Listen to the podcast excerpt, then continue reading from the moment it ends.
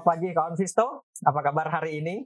Semoga tetap diberikan kesehatan dan konsisten cuan tentunya. Baik, kita jumpa lagi di Trading Ideas pagi ini, tanggal 14 April.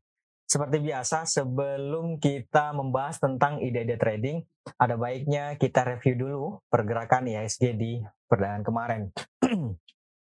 Ya, kalau melihat pergerakan indeks di perdagangan kemarin, indeksnya mampu untuk menguat, berada di level 7262.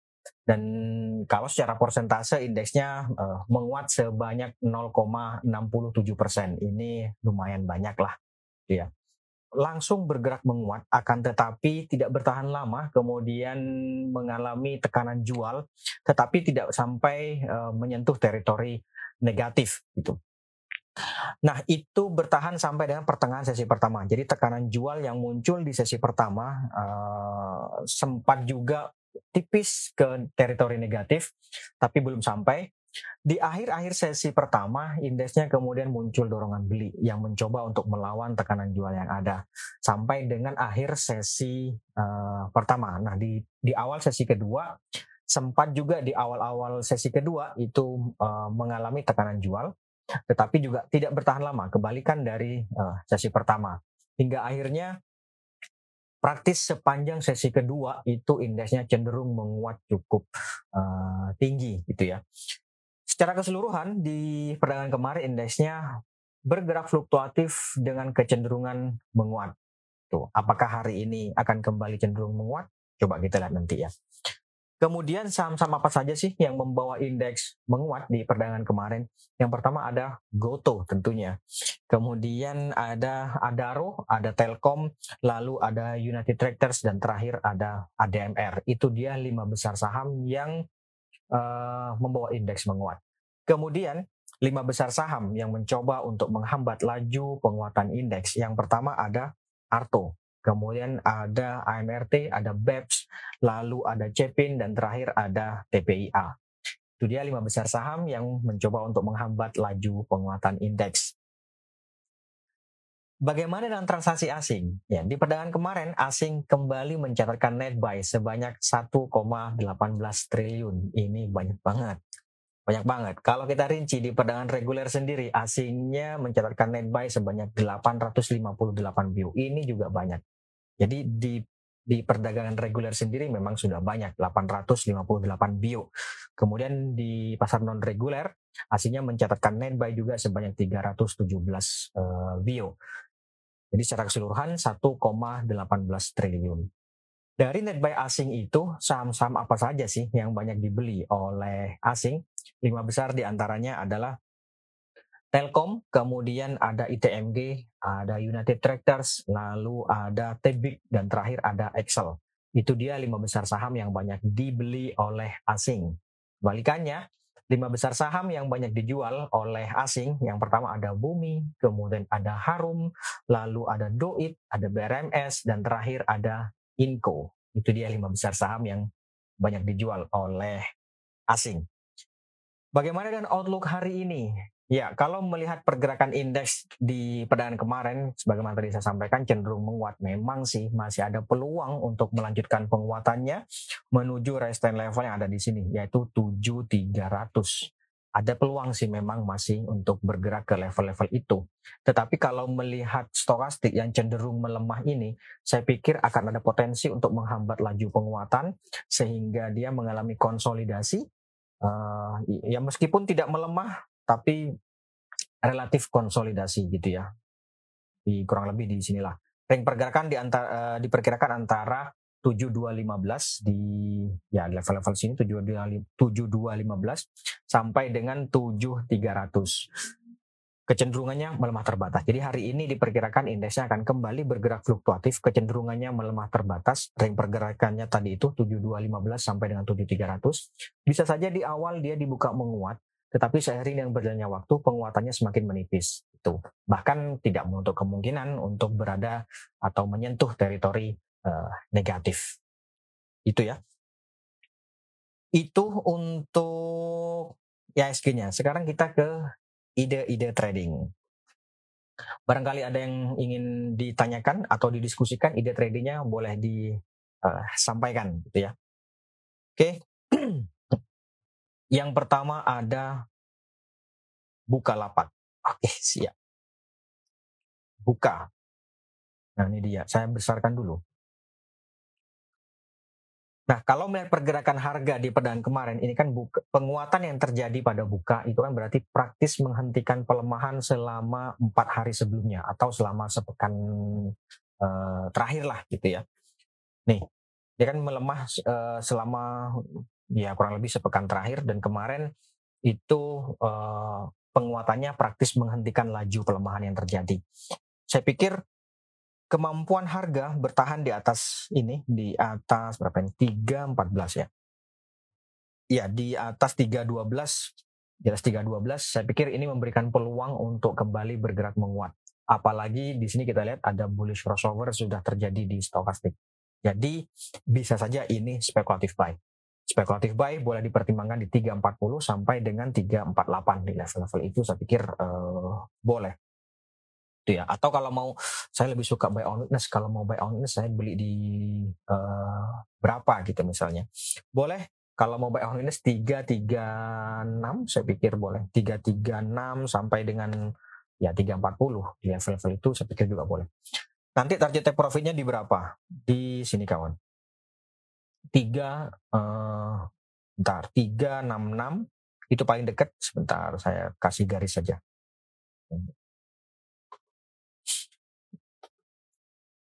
Itu paling dekat. Jadi kalau misalnya dapat harga di 340 atau dapat harga di ya 340, 342 gitu, uh, harusnya sih cukup ya 366 ya. Bahkan dapat dapat harga di 348 saja cukup sih harusnya ya enggak. Di 366 atau di atasnya ya 378 dah. 378 di di di daerah sini. Sebentar saya kasih Nah, di sini. Ini 378 di atasnya. Memang sih idealnya kan take profitnya di sini. Ini berapa ini? 390. Tapi 378 pun saya pikir sih sudah cukup. Cukup nggak? Lalu pertanyaannya itu. Oke, itu dia untuk buka. Cukup menarik sih sudah buka. Uh, ada peluang untuk kembali bergerak menguat. Boleh spekulatif buy atau kalau mau antisipasi uh, apa namanya karena indeksnya ada potensi melemah bisa saja juga buy on witness. Oke, itu untuk buka. Kita lanjut. Ada lagi ADMR. Ya. Nih, ADMR kembali bergerak menguat dia. Uh, sebentar, saya besarkan saja. Nah, sebenarnya harga uh, bisa dibilang mengalami konsolidasi selama beberapa hari terakhir, tiga hari terakhir ini ya. Hanya saja konsolidasinya itu ringnya lebar, gitu ya. Jadi dari 2.500 di sini, saya kasih garis saja. Nih, di daerah dari sini 2500 kemudian di atasnya ada sini 2800 2825 itu kan uh, spreadnya tinggi banget gitu ya. 2830 sorry. 2830 nah kemarin closingnya 2750 nih. Saya pikir boleh saja sih trading buy. Nanti targetnya paling dekat ya 2830 itu. Masih cukup nggak? Tuh kalau masih cukup bisa sih dipertimbangkan untuk uh, trading buy gitu. Atau kalau kemarin yang sudah punya, kemarin saya ikutan sih misalnya di 2700 atau 2650 misalnya, ya boleh sih dipertimbangkan untuk take profit di 2830 gitu. Yang jelas resisten terdekatnya itu 2830, kemudian ada 2900. Support terdekatnya itu di sini kawan. Ini berapa nih? 2610, kemudian di bawahnya ada 2520 di level-level itu. Oke. Itu untuk ADMR. Kita lanjut lagi. Ada Antam. Nah, ini dia Antam. Antam ya kembali bergerak menguat dia di atas 27 eh, 50 dan harusnya dia akan mencoba untuk kembali bergerak melewati mencoba untuk melewati 2830. Jadi menurut saya sih idealnya buy on breakout saja bagi yang baru mau masuk. Bagi yang baru mau masuk bisa juga dipertimbangkan buy on breakout di atas 2830. Gitu ya. Atau kemarin saya sudah ikutan nih 2750 kemarin, 2760 saya masuk misalnya Lihat hari ini. Kalau dia mampu bergerak menguat di atas 2830 ya bisa sih di, di hold dulu gitu ya. Atau 2830 uh, bisa dipertimbangkan sebagai trailing stop. Itu. Oke, itu untuk Antam. Kita lanjut, ada lagi Trin Trin. Ya, ini dia Trin. Sebentar, saya ambil satu ini aja yang paling gampang. Bentar ya. Oke. Nah, ini dia Trin.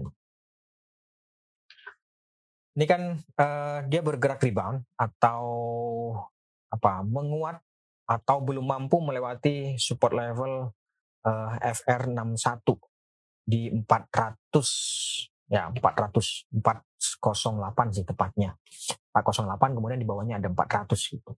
Nah saya pikir ini masih memberikan peluang untuk uh, bergerak menguat. Bisa saja ini spekulatif tapi kalau mau ideal tentu adalah buy on weakness buy on weakness bisa di 420 misalnya 420 ke bawah lah 420 sampai dengan 410 nanti stop lossnya di bawah 400 itu itu kalau mau buy on weakness tapi kalaupun mau spekulatif buy ya 420 sampai 430 saya pikir sih boleh coba dipertimbangkan di level-level itu. Nanti target take profitnya di berapa? Kalau dapat harga di 420 420 430 katakanlah dapat harga di 426 nah gitu boleh sih dipertimbangkan 440 untuk take profit idealnya memang take profitnya di sini. Ini berapa ini? 460. Itu ideal. Idealnya di situ ya. Tapi eh, apa namanya? 440 saya pikir pun sudah cukup. Di atasnya 440 itu ada 456. 40, 456, 462. Itu level-levelnya. Kalau mau spekulatif buy boleh coba dipertimbangkan uh, take profitnya di level-level itu. Itu ya. Uh, atau gini aja, kalau misalnya nih hari ini dia bergerak menguat, ada tarikan yang cukup uh, besar gitu, menguat sampai di atas 4 berapa? 434 boleh coba spekulatif buy. 434. Ya, 440 sih mestinya sih. Di atas 440 lah gitu ya. Boleh buy on breakout. Berarti ada tiga ya, ada buy on witness, ada spekulatif buy, boleh juga buy on breakout gitu. Ini tergantung bagaimana uh, pasar gitu. Oke, itu dia untuk print. Ada lagi nggak? Hah, ada lagi asa. Nah, saya pikir asa ini juga menarik sih. Kurang lebih sama kurang lebih sama dengan apa tadi? Buka ya. Jadi ASA ini dia mengalami pelemahan selama lebih dari sepekan terakhir. Kemudian kemarin dia bergerak menguat, itu praktis menghentikan laju pelemahan yang ada. Di samping itu harga tampaknya juga masih mencoba untuk bertahan di atas minor uptrend line ini. Jadi saya pikir masih ada juga peluang untuk bergerak menguat, terlebih lagi bullish crossover juga terjadi pada stokastik. Jadi bisa juga ini dipertimbangkan untuk spekulatif buy. Kalau mau spekulatif buy boleh dipertimbangkan di 2360 sampai dengan 2410 saya pikir boleh di level-level itu. Nanti target take profitnya di berapa? Kalau dapat harga di 2360 misalnya atau dapat harga 2400, 23 pokoknya 2360 sampai 2410 lah. Saya pikir boleh sih dipertimbangkan untuk take profit di 2500 di sini kawan. Ya, di level-level sinilah. 2500 oh sebentar, saya kasih garis saja. Bisa nggak? Harusnya sih bisa ya nggak sih? Ini kan dua lima sepuluh, sorry dua lima ratus itu kan cukup deket lah gitu. Mainnya deket-deket, mainnya deket-deket dulu. Dua lima ratus di atasnya ada dua lima lima puluh, dua lima lima puluh ya di atasnya dikit lah. Uji, bisa dibilang uji EMA 50 inilah 25 uh, 50-nya gitu ya. Cukup menarik sih ini. Saya pikir boleh sih. Boleh nih asal. Boleh kak. boleh kak. Kemudian kita lanjut, ada Mior, Mior. Mior. Mior. Ya, sebenarnya tren ini masih melemah, ya.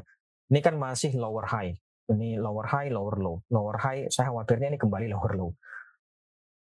Untuk Mior, jika tertarik, mending buy on witness saja. Ya paling tidak buy on witness 1585.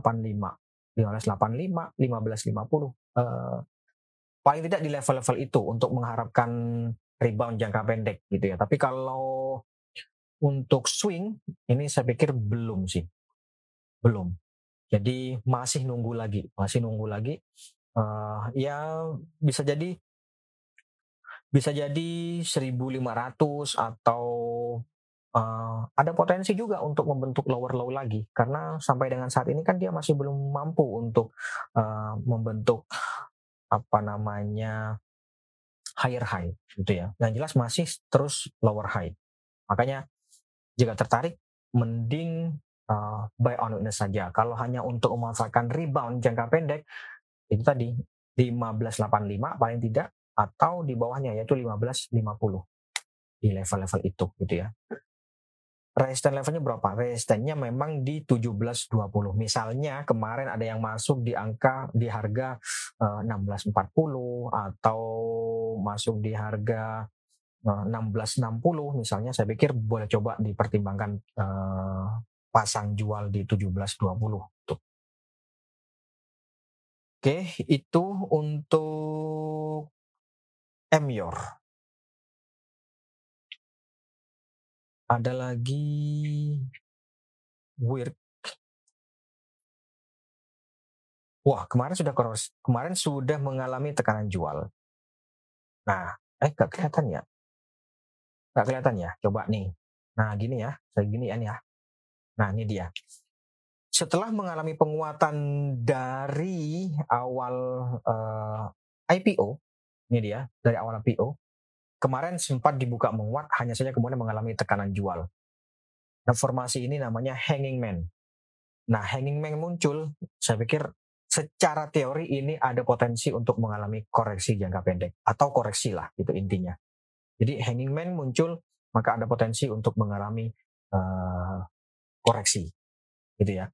Bagaimana kalau punya saya menyarankan take profit saja. Ini sudah untung banyak banget. Kalau kalau pegangnya dari IPO, maka ini sudah untung banyak banget. Jangan jangan yang greedy-greedy. Ya, tapi itu pilihan lah. Yang jelas secara teori ini ada potensi untuk mengalami koreksi. Kalau minta saran, uh, saya sudah punya nih. Apa yang harus saya lakukan? Biasanya kan seperti itu. Saran saya mending take profit. Sudah untung banyak banget. Banyak banget. Oke, itu untuk work. Kita lanjut dari kucing rakyat BABP siap. Oke, ini dia BABP. BABP Mbak atau Bapak atau Mas kucing rakyat. Uh, sebentar. Nih, jadi sebenarnya pelemahan ketika dia harga bergerak melemah di bawah 173 kemarin ada potensi sih memang untuk uji ini. Kemarin kan uji 158 sudah nih. Nah hari ini saya pikir juga akan kembali uji support itu. Kalau dia misalnya nih konsolidasi dan mencoba untuk bertahan, ada rebound sedikit, saya pikir boleh sih untuk uh, spekulatif buy. Tapi kalau misalnya 158 pelemahan di bawah ini, ini akan berpotensi untuk ke sini kawan nggak kelihatan ya. Uh, saya kasih garis deh. Nih, 140. Cukup jauh. Cukup jauh. Kenapa saya uh, apa namanya kalau ada tarikan uh, boleh ikut karena memang sih stokastiknya di sini ada indikasi untuk mengalami bullish crossover gitu ya. Tetapi karena tren sedang melemah yang berarti ini kan lower low nih. Gitu ya. Jadi saya khawatirnya uh, meskipun ada potensi untuk mengalami bullish crossover, saya khawatirnya akan apa namanya uh, breakdown di level-level ini. Makanya tunggu ada tarikan terlebih dahulu. Kalau ada tarikan uh, di atas masih di atas ini, di atas berapa tadi 158, uh, saya pikir boleh sih dipertimbangkan untuk spekulatif buy. Kalau dapat harga di katakanlah 162 misalnya atau 165 gitu misalnya ya saya pikir sih 170 bahkan 16 dapat harga 165 jual 167 itu sudah untung sih sudah untung masalah cukup atau tidaknya ya itu kembali ke mas bapak kucing ya oke gitu untuk apa tadi BABP. Berikutnya ada lagi Pak.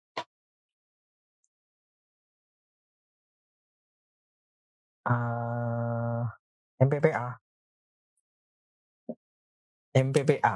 Ini ID suka lucu-lucu.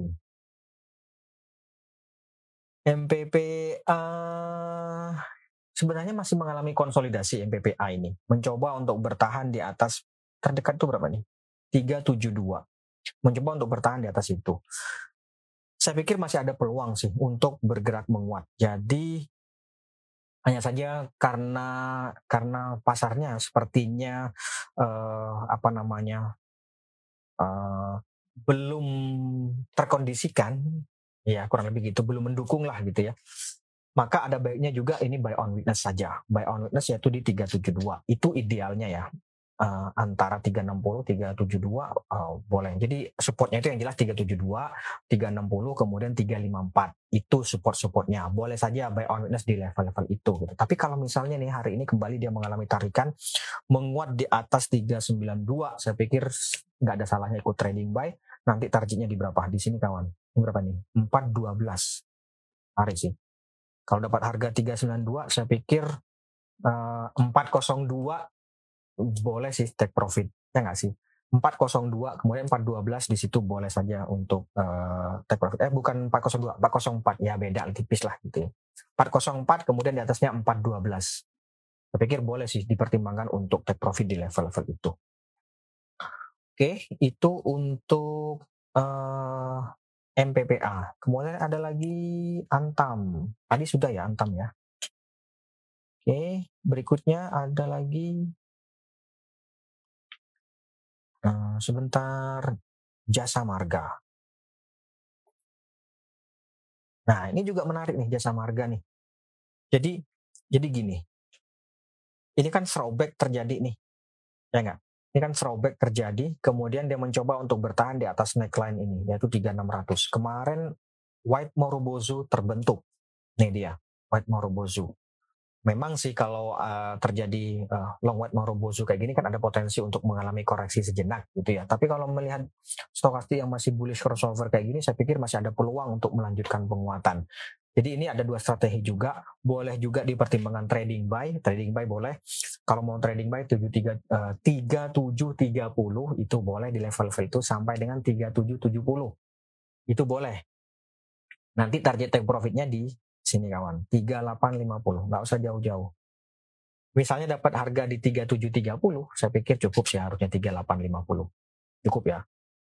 Di atasnya ada 3900 memang. Cukup ideal untuk uh, take profit di atas uh, di 3900 itu oke itu untuk uh, jasa marga. Nanti stop lossnya di bawah 36 kalau dapat harga di 3730, maka stop lossnya nanti di bawah 3670 di level-level itu. Tapi kalau mau buy on weakness, buy on weakness sih boleh saja di 3700 sampai dengan 3730 boleh juga. Atau bahkan 3670 sampai dengan 3730 juga boleh. Nanti stop lossnya tentu uh, ngikutin di bawahnya gitu ya. Oke, itu untuk jasa marga. Ada lagi Arto. Ya, Arto kemarin ditutup melemah dan tampaknya harga uh, sebenarnya mengoreksi penguatan yang terjadi sehari sebelumnya. Jadi praktis uh, nggak lebih nggak ke mana-mana. Artinya konsolidasi lah gitu ya. Support terdekat itu ada di 12.800. Cuman masalahnya adalah ini trennya masih juga melemah. Jadi menurut saya sih ada baiknya dipertimbangkan buy on breakout saja. Maksud saya kalau ada tarikan uh, naik, saya pikir boleh ikutan. Di berapa? Ya paling nggak di atas 13.300. Misalnya nih hari ini dia bergerak menguat sampai di atas 13.300, saya pikir boleh saja ikutan trading buy. Nanti targetnya di 14.000. Cukup sih harusnya. Oke. Itu dia untuk uh, Arto. Kemudian terakhir ada Tower. nah, Tower ini menarik sih. Bentar. Ini dia Tower. Kalau kawan Visto perhatikan, Ini dia kan mengalami konsolidasi nih selama lebih dari dua bulan terakhir.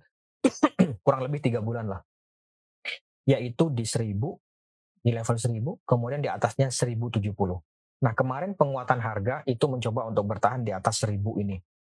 Jadi saya pikir ada peluang untuk berlanjut menguat menuju ke idealnya tentu 1070 di sini ya. Boleh sih dipertimbangkan ini untuk boleh bisa trading buy atau buy on weakness juga oke. Okay. Ini juga stochastic juga bullish crossover di terjadi di sini. Kalau mau buy on weakness bisa dipertimbangkan di 1015 uh, 1000 sampai dengan 1015 itu boleh. Atau kalau mau spekulatif buy itu bisa juga di 1015 sampai dengan 1035. itu masih boleh di level-level itu. Nanti targetnya di berapa? 1060 nih, 1060 sampai dengan 1075 lah gitu ya atau 1070 boleh. Tapi kalau dapat harga di 1000 misalnya, dapat harga di 1000 atau 1015 gitu, bahkan 1050 pun itu sudah untung sih. Itu masalahnya cukup atau enggak itu doang. Ya, oke. Ada lagi enggak? Ada lagi enggak? Oke, sudah enggak ada. Baik.